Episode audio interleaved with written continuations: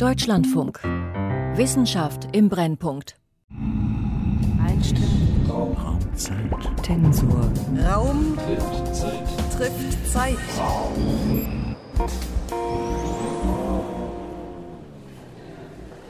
Im November 1915 äußert sich der Physiker Albert Einstein vor der Preußischen Akademie der Wissenschaften.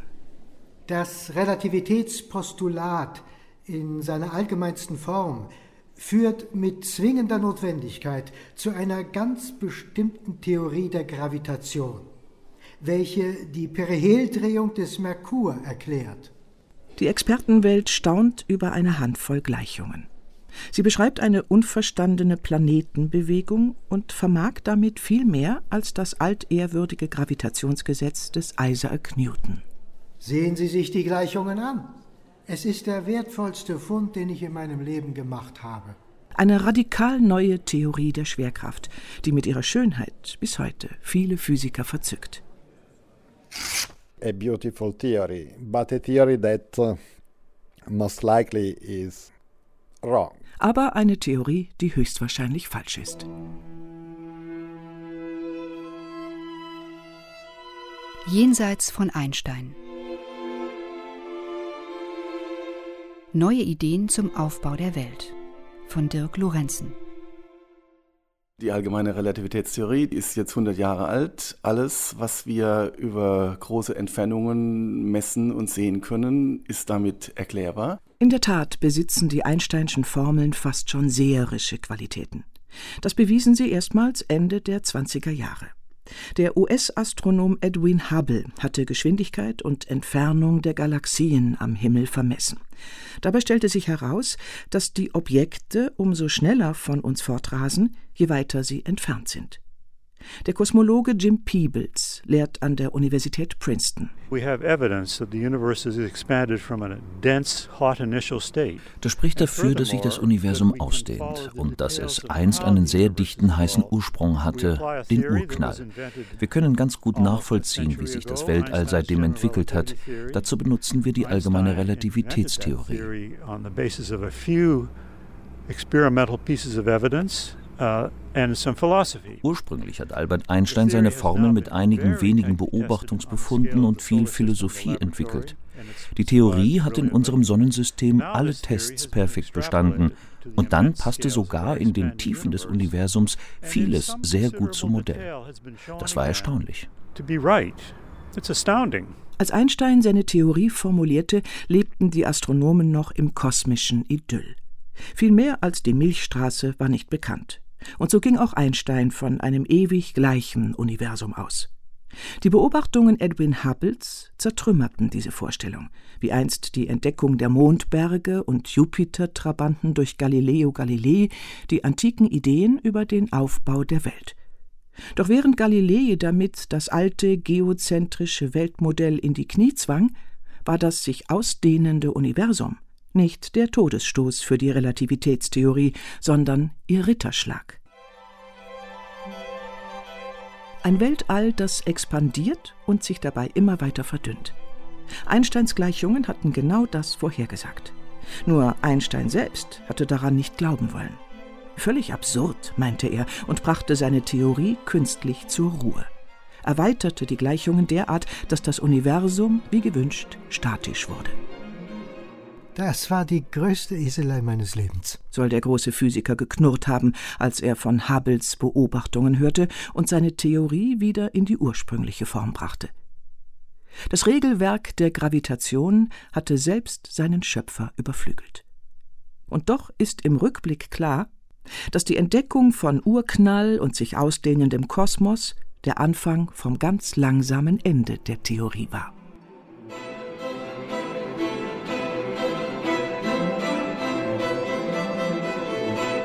In den 20er Jahren, nur kurz nach der allgemeinen Relativität, haben Physiker auch die Quantentheorie formuliert.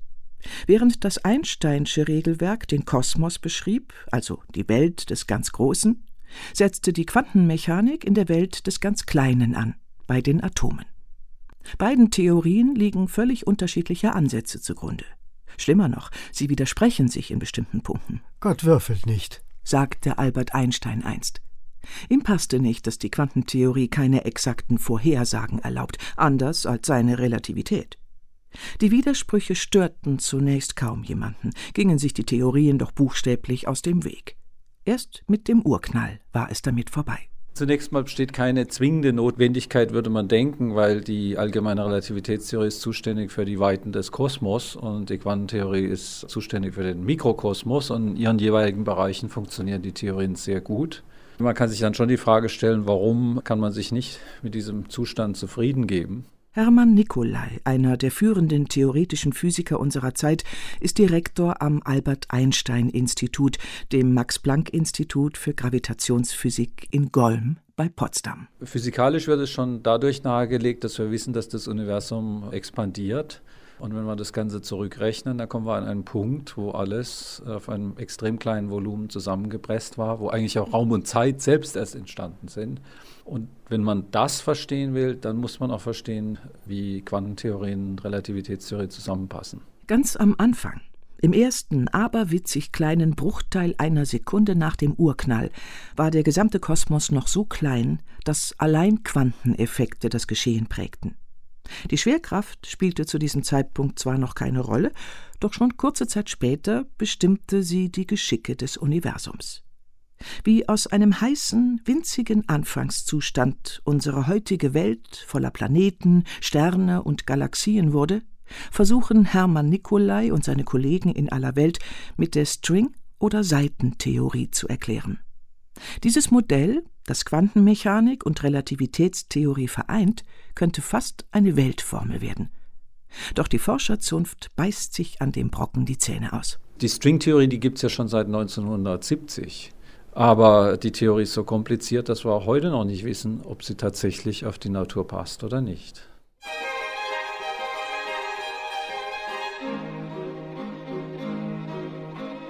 Die Wissenschaftler sind in einer höchst unangenehmen Situation.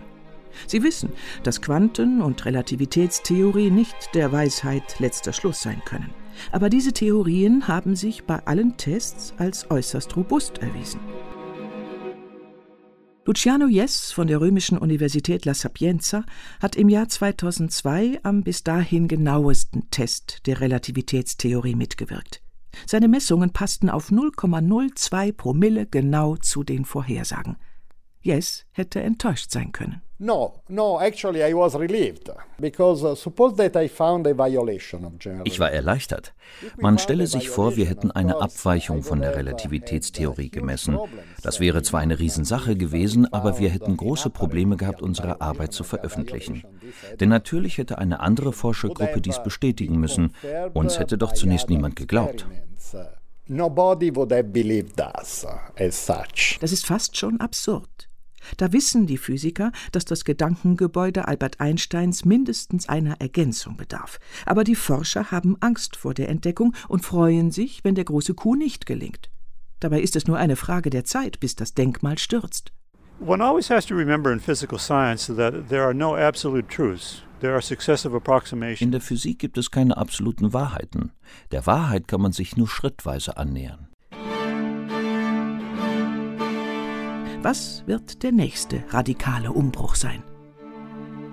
So there is something that certainly is missing in the picture. Offensichtlich fehlt da noch etwas in unserem Weltbild. Probably something new, something that Vermutlich müssen wir ganz neu denken, um es zu entdecken. discover it. Most likely we have something big around the corner. We don't know what yet. Höchstwahrscheinlich steht uns etwas Großes bevor. Wir wissen nur noch nicht was. I expect new laws of gravity to be found in the next years. Ich erwarte, dass in den nächsten Jahren neue Gesetze der Gravitation gefunden werden. Theorists have been working on it without much progress. Die Theoretiker haben daran gearbeitet, sind aber nicht weit gekommen.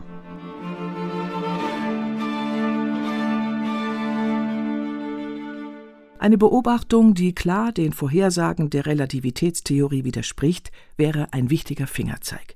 Sie zwänge die Physiker endlich, die ausgetretenen Pfade zu verlassen. Womöglich liegt diese Beobachtung längst vor, seit mehr als 80 Jahren. In den 30er Jahren hat man gemerkt, dass Sterne in Galaxien und Galaxien in Galaxienhaufen sich mit größerer Geschwindigkeit bewegen, als es eigentlich nach den Gesetzen von Newton oder Einstein der Fall sein sollte. Ein Fehler in Einsteins Theorie?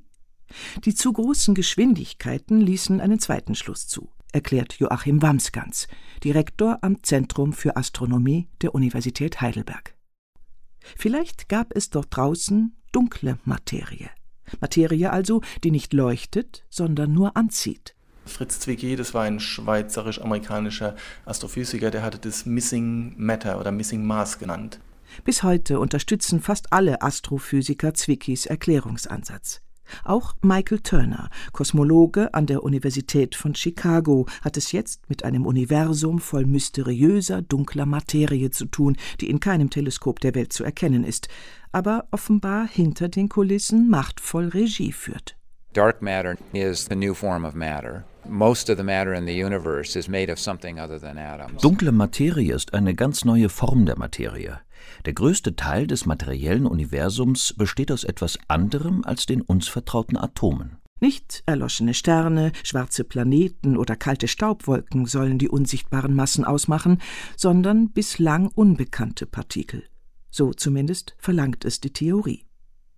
Seit Jahrzehnten nun mühen sich also die Teilchenphysiker, irgendeine Spur der dunklen Materie in ihren Detektoren zu finden. Bislang vergeblich. Und mit jedem erfolglosen Experiment wird die alternative Erklärung wahrscheinlicher. A beautiful theory, but a theory that uh, most likely is wrong. Einsteins Theorie ist falsch. Tatsächlich gibt es eine kleine Gruppe von Wissenschaftlern, die sich mit anderen Theorien der Schwerkraft beschäftigen als nur mit der Einsteinschen allgemeinen Relativität.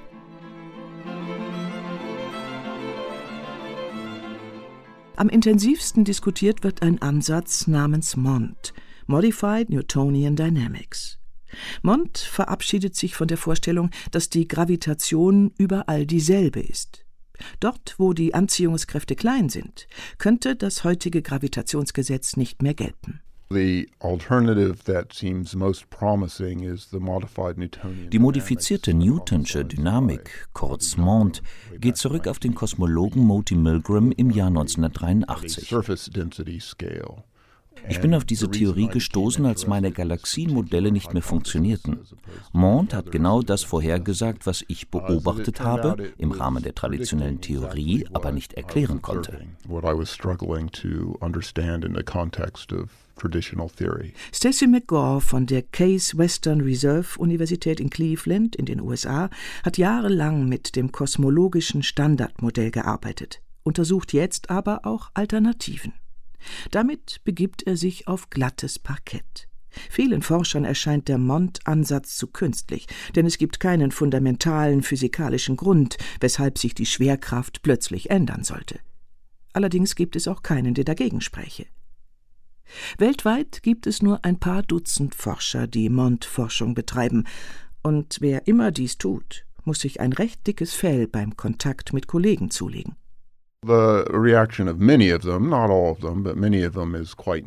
Viele, aber nicht alle reagieren sehr negativ. Ich kann das gut verstehen, denn auch ich wollte früher nicht glauben, dass das Mond-Modell funktionieren kann. Unfortunately, it does have almost religious overtones, like the difference between a Der Streit hat leider schon einen religiösen Beigeschmack, fast wie einst beim Kampf um das geozentrische und heliozentrische Universum.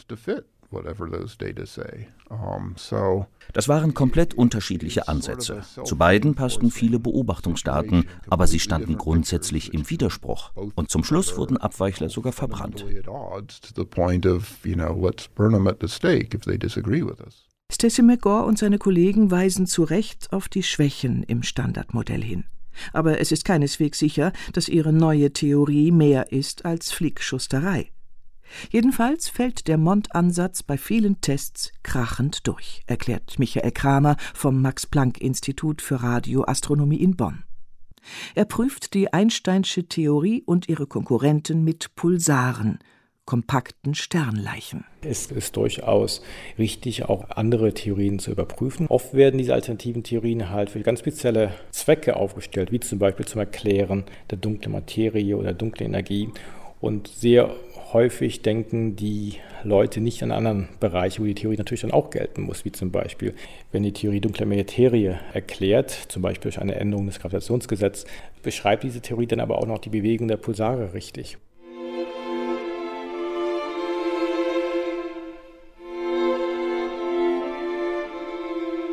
Als wäre das Rätsel der dunklen Materie nicht schon groß genug, kommt noch von anderer Seite Druck. In den 90er Jahren wollten die Astronomen messen, wie die gegenseitige Anziehung der Materie im All die Ausdehnung des Kosmos langsam abbremst, so wie ein nach oben geworfener Stein von der Erdanziehung abgebremst wird, bis er wieder zurückfällt. Wieder einmal wurden die Experten völlig überrascht. Von einer Verlangsamung konnte nicht die Rede sein. In den letzten Jahren hat es nun aber eine Reihe von Entdeckungen gegeben, die darauf hindeuten, dass nicht nur diese Ausdehnung sich nicht abbremst, sondern dass sie sogar beschleunigt wird. Und äh, dies wird unter dem Begriff dunkle Energie zusammengefasst, was physikalisch vielleicht nicht ganz korrekt ist, aber es ist schon ein griffiger äh, Name und den hat die Astronomgemeinde übernommen. Das Universum strebt immer schneller auseinander, angetrieben von einer ominösen dunklen Energie. Ihre Natur unbekannt. Dazu die dunkle Materie, die trotz intensiver Fahndung immer noch nicht ins Netz gegangen ist. Eine katastrophale Bilanz. Der Inhalt des Universums ist zu 95 Prozent unverstanden. These are really two towering mysteries in the field of cosmology and also just in physics. Dies sind die beiden überragenden Rätsel in der Kosmologie oder ganz generell in der Physik. Wenn es die dunkle Materie wirklich gibt, aus welchen Teilchen besteht sie? Und welche Prozesse sind verantwortlich für die dunkle Energie? Dragan Hutterer stammt aus Sarajevo, hat bei Michael Turner in Chicago studiert und erforscht nun an der Universität Michigan die Natur der dunklen Energie.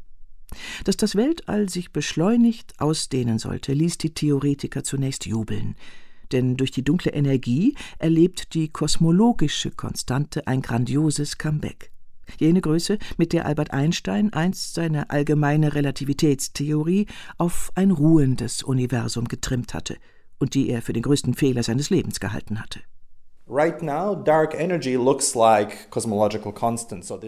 Im Moment sieht die dunkle Energie wie eine kosmologische Konstante aus. Dieser Einsteinsche Zusatz sorgt jetzt genau für das immer schnellere Ausdehnen, das wir im Weltall beobachten. Die kosmologische Konstante entspricht dabei der Vakuumenergie im Universum.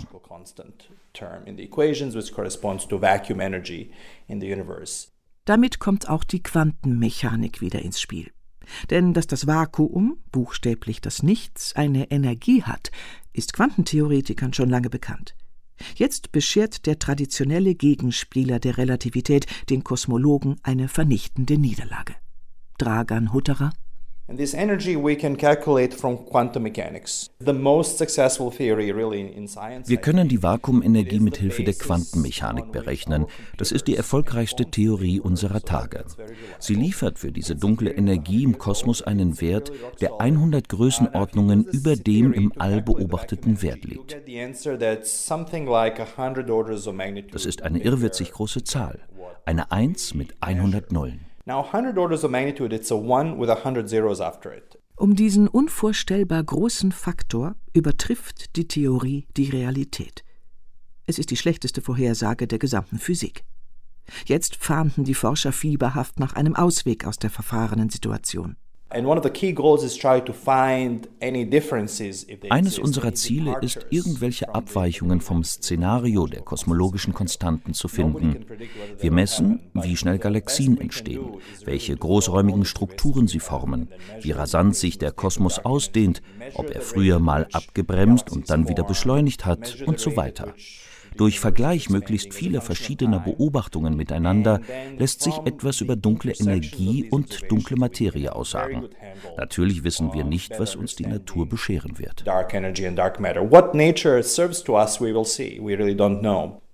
Der junge Kosmologe will Fakten liefern, die endlich für größere Risse im Einsteinschen Gedankengebäude sorgen. Dass es 95 Prozent des Kosmos nicht erklären kann, hält er für völlig inakzeptabel. Dagegen machen es sich andere in der absurden Welt gemütlich und pflegen die Inflationstheorie. Nach ihr hat sich der Kosmos einen Sekundenbruchteil nach dem Urknall explosionsartig aufgebläht.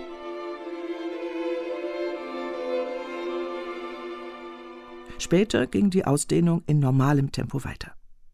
Dieser recht willkürliche Ansatz hat vor mehr als 30 Jahren elegant erklärt, dass das Universum überall in etwa gleich aussieht, was mit Einstein allein nicht zu verstehen war. Mit etwas mathematischem Aufwand bringt die Inflation Relativität und die geheimnisvollen 95 Prozent des Kosmos unter einen Hut. Doch ihren Schöpfern ergeht es wie dem Zauberlehrling. Sie werden die Geister, die sie riefen, nicht mehr los. This theory of inflation predicts die Inflationstheorie sagt nicht nur ein Universum voraus. Derselbe Mechanismus, der unser Universum hat entstehen lassen, sollte viele weitere Universen hervorbringen, und zwar unendlich viele. In diesem Multiversum würde es jede einzelne Art der dunklen Energie geben. Aber Menschen, die über die dunkle Energie nachdenken, entstehen nur dann, wenn die Energie sehr klein ist. Alan Guth vom Massachusetts Institute of Technology, einer der Erfinder der Inflation, greift zu einem raffinierten Argument. Wäre die dunkle Energie deutlich größer, würde das All viel schneller auseinanderfliegen. Galaxien hätten gar nicht erst entstehen können und damit auch keine Astronomen, die sich heute über die so winzig kleine dunkle Energie wundern. Paul Steinhardt von der Universität Princeton, einst selbst an der Entwicklung dieser Theorie beteiligt, kann nur noch den Kopf schütteln.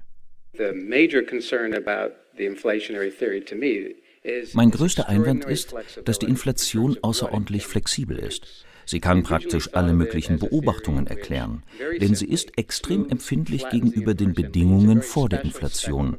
Wenn man die ein wenig ändert, kommen sofort ganz andere Dinge heraus.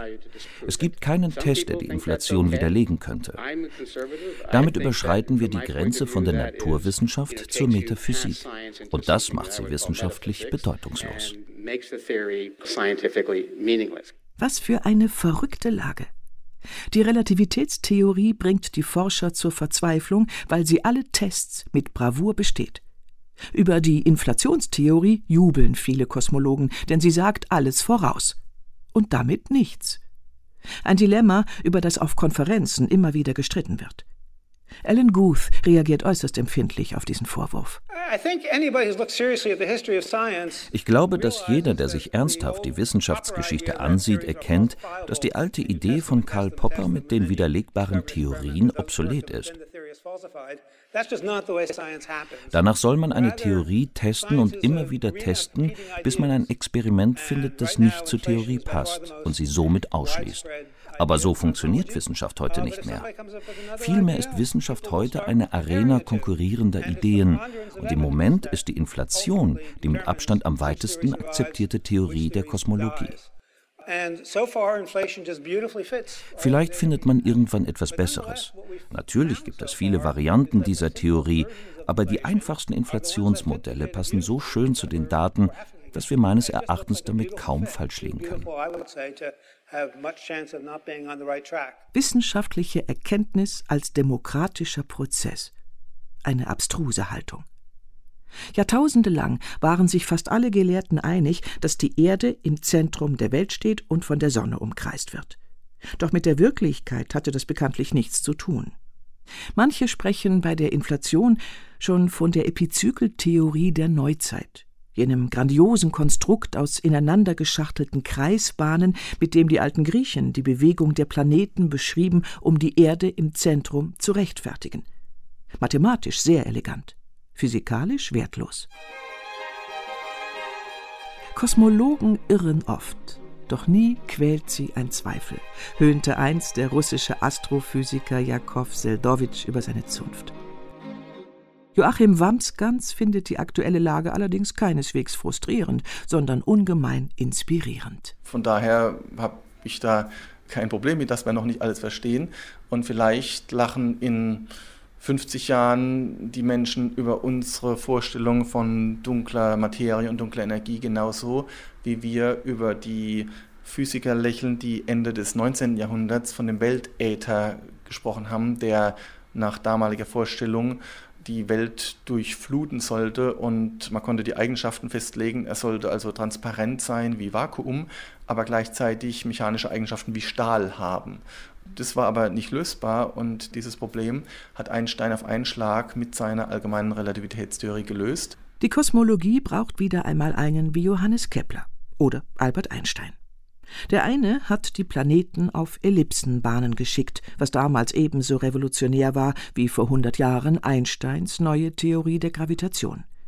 Wer schafft es jetzt, die Physiker aus der Sackgasse herauszuführen? Und wie wird unser Bild von der Welt dann aussehen? Bei der Newtonschen Gravitationstheorie, die mehr als zwei Jahrhunderte über jeden Zweifel erhaben schien, gab es lange nur eine harmlose Kleinigkeit, die im Widerspruch zur Theorie stand – die Bahn des sonnennächsten Planeten Merkur. Diese Unstimmigkeit klärte sich auf eine Weise, mit der niemand gerechnet hatte. The theory that explained die Theorie, die die Bewegung Merkurs erklärt, war nicht einfach Newtons und etwas mehr. Es war etwas völlig Neues, die Einsteinsche Relativitätstheorie. Ich persönlich bin von der Existenz der dunklen Materie und der dunklen Energie überzeugt. Aber womöglich sind wir mit Urknall und Inflation auf dem Holzweg.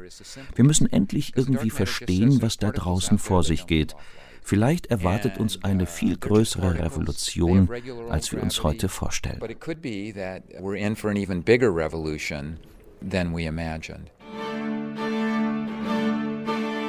Jenseits von Einstein. Neue Ideen zum Aufbau der Welt von Dirk Lorenzen.